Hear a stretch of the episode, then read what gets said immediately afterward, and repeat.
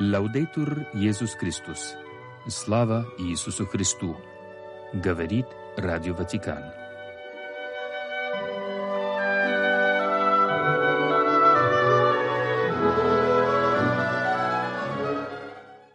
Сегодня 29 февраля католическая церковь молитвенно чтит память святого Илария, папы римского. В 465 году он возглавил Римский Синод, занимался благотворительностью, реставрировал Латеранскую базилику. Мощи святого папы Илария находятся в базилике Сан-Лоренцо-Альверано.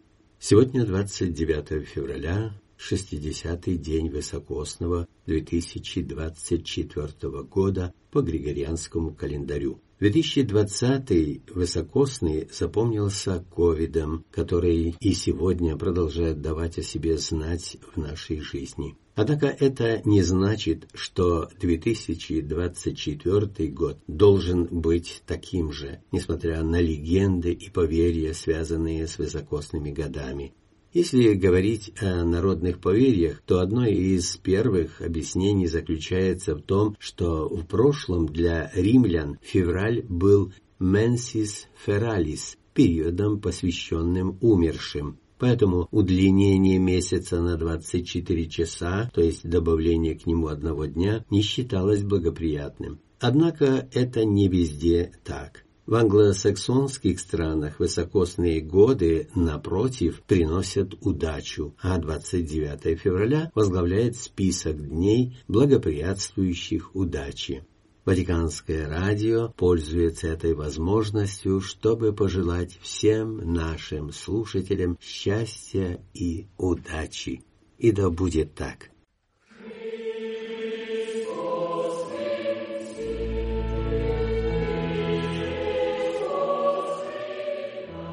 Новости из Ватикана по-русски.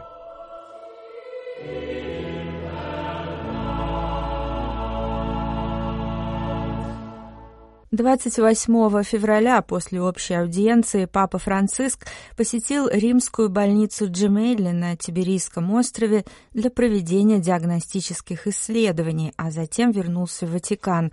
В эти дни из-за простудного недомогания Папа отменил несколько запланированных встреч – Утром 28 февраля в начале общей аудиенции в зале Павла VI Святейший Отец сообщил паломникам, что он до сих пор немного простужен, и попросил одного из своих сотрудников, монсеньора Филиппа Чампанелли, из госсекретариата, прочитать за него подготовленное катехизическое наставление. Сразу после встречи с верующими папа направился в римскую больницу Джемелли, бывшую клинику Фатебене Фрателли, расположенную расположенную на речном острове недалеко от Ватикана. Пресс-служба Святейшего Престола также подтвердила, что в субботу утром 2 марта епископ Рима встретится в Апостольском дворце Ватикана с канцлером Федеративной Республики Германии Олафом Шольцем.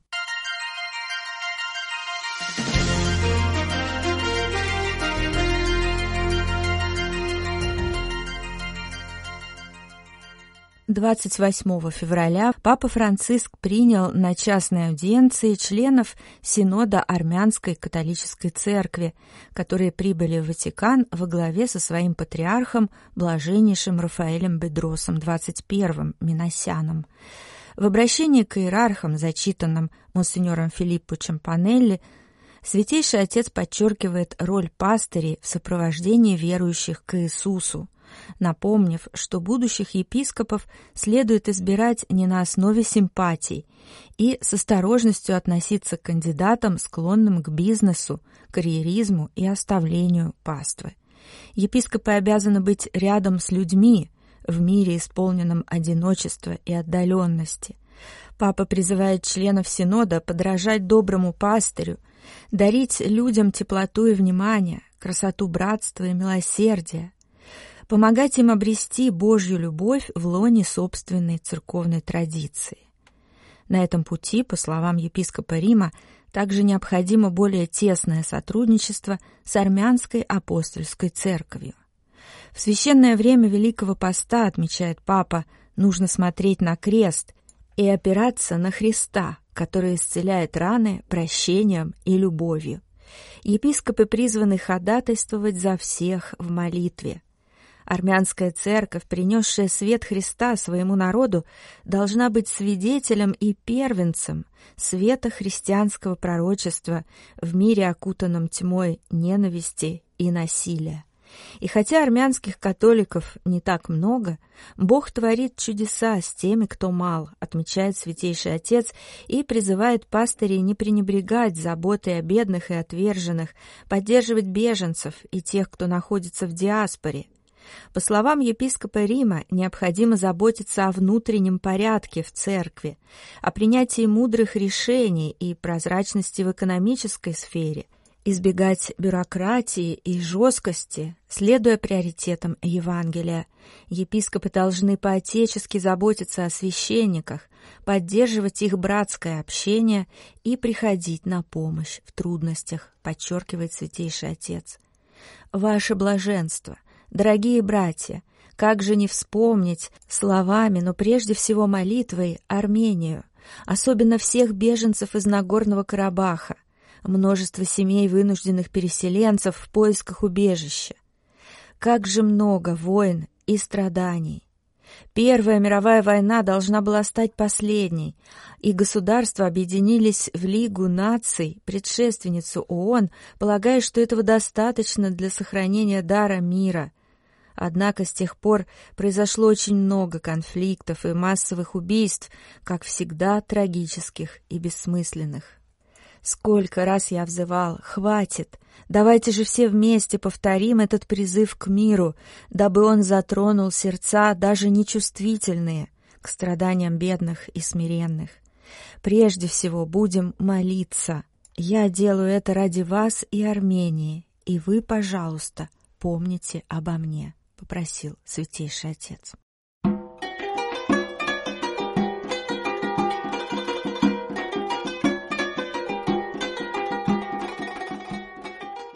Папа Франциск направил видеопослание Панамериканскому комитету судей по социальным правам и защите францисканской доктрины.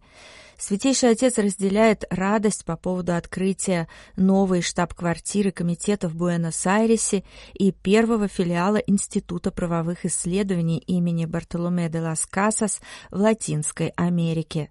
По словам епископа Рима, миссия работников судебной системы, адвокатов, судей, прокуроров, защитников фундаментальна и крайне важна.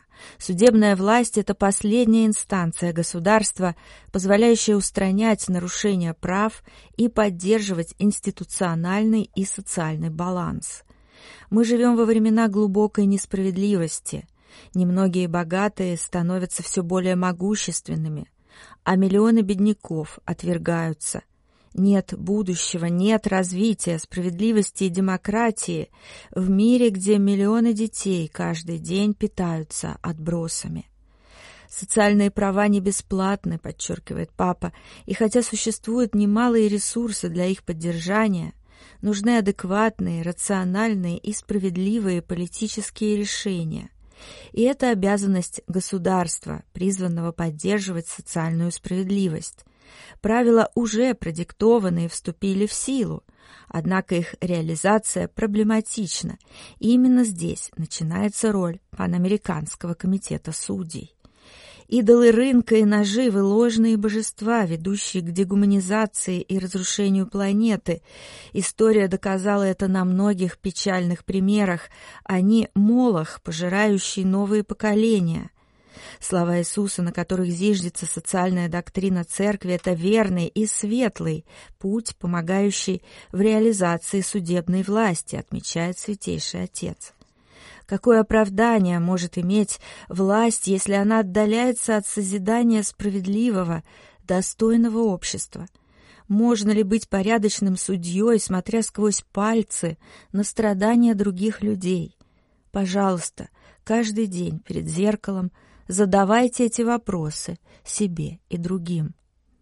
В конце видеопослания епископ Рима просит судей проявлять твердость и решительность перед лицом бесчеловечных и жестоких моделей. Мир — ежедневное строительство, а вы — миротворцы. подчеркнул Папа Франциск.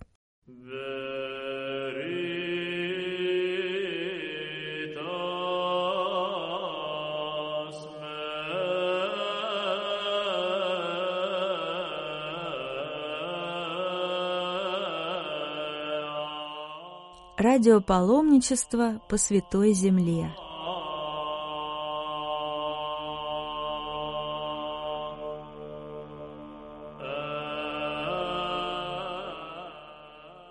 Сегодня мы продолжим наше паломничество, а скорее уже наши молитвенные стояния в храме гроба Господня в Иерусалиме. Мы подошли к так называемой ротонде священного гроба. Ротонда диаметром чуть более 19 метров называется также Анастасис – Воскресение. В ее центре возвышается эдикула гроба Господня или Кувуклия. В 1808 году она была разрушена пожаром и восстановлена два года спустя, а свод над ней восходит к 1868 году.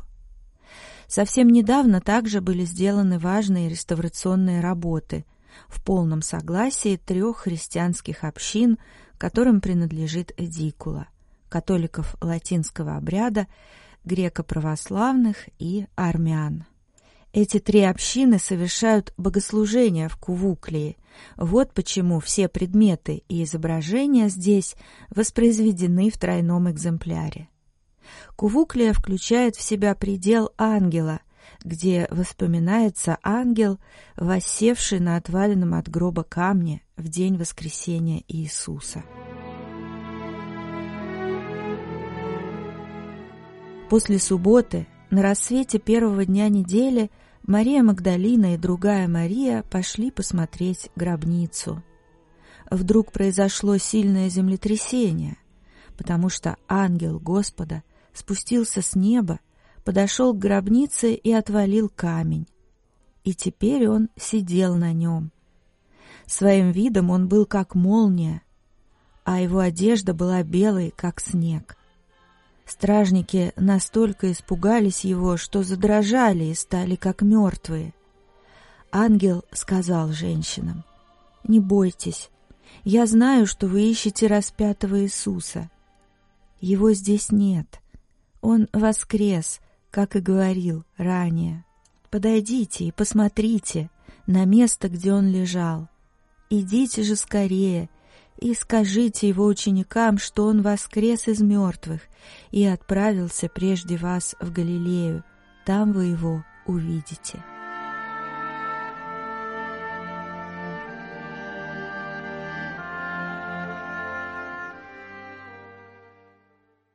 Частица камня, отваленного от гроба, встроена в мраморный пьедестал в центре предела. Мрачная дверь ведет в предел мертвых. Это и есть священный гроб Господень. Мраморная плита обозначает место, где был погребен Иисус. Под мрамором покоится первоначальный камень, который послужил местом упокоения Спасителя. Напротив предела гроба Господня расположены так называемые греческие хоры или кафаликон. Они составляют центральную часть базилики. Это древние хоры каноников, памятник искусства крестоносцев XI века, выполненный в романском стиле. Сегодня он искажен окружающими его стенами, полностью отделяющими его от остальной части храма. Внутри можно заметить небольшое полушарие из белого мрамора, называемое пупом земли. Пуп земли включен во многие паломнические маршруты. За пределом гроба Господня расположена коптская часовня. Она построена в XII столетии. За ней есть темная комната, через которую можно войти в Сиро-Яковицкую часовню – а из нее низкая, узкая дверь ведет в иудейскую погребальную камеру, которую называют гроб Иосифа Аримафейского.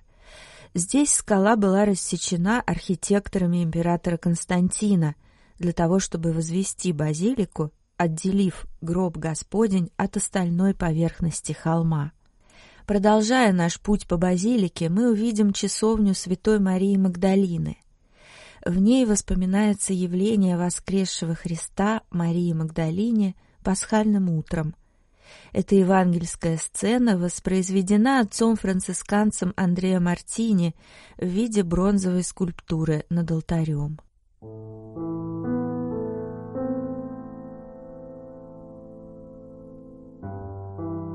Мария же стояла у могилы и плакала. Плача, она заглянула в гробницу и увидела двух ангелов в белом. Они сидели там, где раньше лежало тело Иисуса, один в изголовье и один в ногах. Ангелы спросили Марию, «Женщина, почему ты плачешь?» «Унесли моего Господа», — ответила Мария, «и я не знаю, куда его положили». Сказав это, она обернулась и увидела, что там стоит Иисус, хотя она не узнала его. «Женщина», — сказал Иисус, — «почему ты плачешь? Кого ты ищешь?»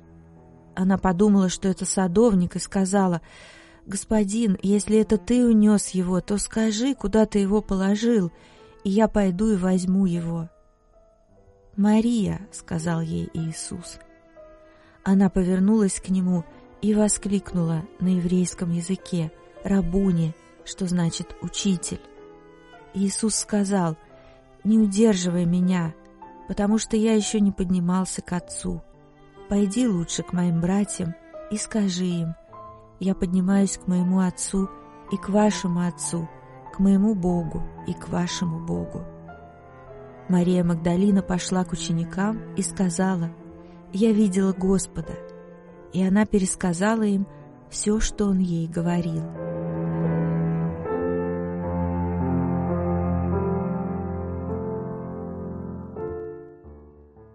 Явление воскресшего Христа Пресвятой Богородицы, не описанное в Евангелиях, но всегда воспоминаемое церковным преданием, почитается в одноименной часовне. Эта часовня, можно сказать, является официальным местом богослужения отцов-францисканцев и всех католиков латинского обряда.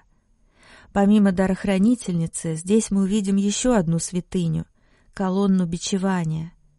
За часовней расположен вход в монастырь францисканцев, которые обеспечивают литургическую жизнь базилики в соответствии с латинским обрядом. Возле часовни есть также ризница – где хранятся шпоры и меч, приписываемые Готфриду Бульонскому. Грандиозная базилика располагает также 24-метровой галереей с семью арками. Она ведет к тюрьме Иисуса. В этой греческой часовне воспоминается место, где Иисуса держали в ожидании распятия.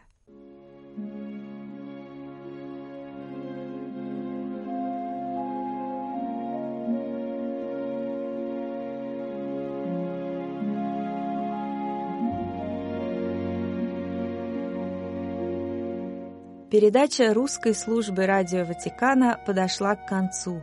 Слава Иисусу Христу! Лаудетур Иисус Христос!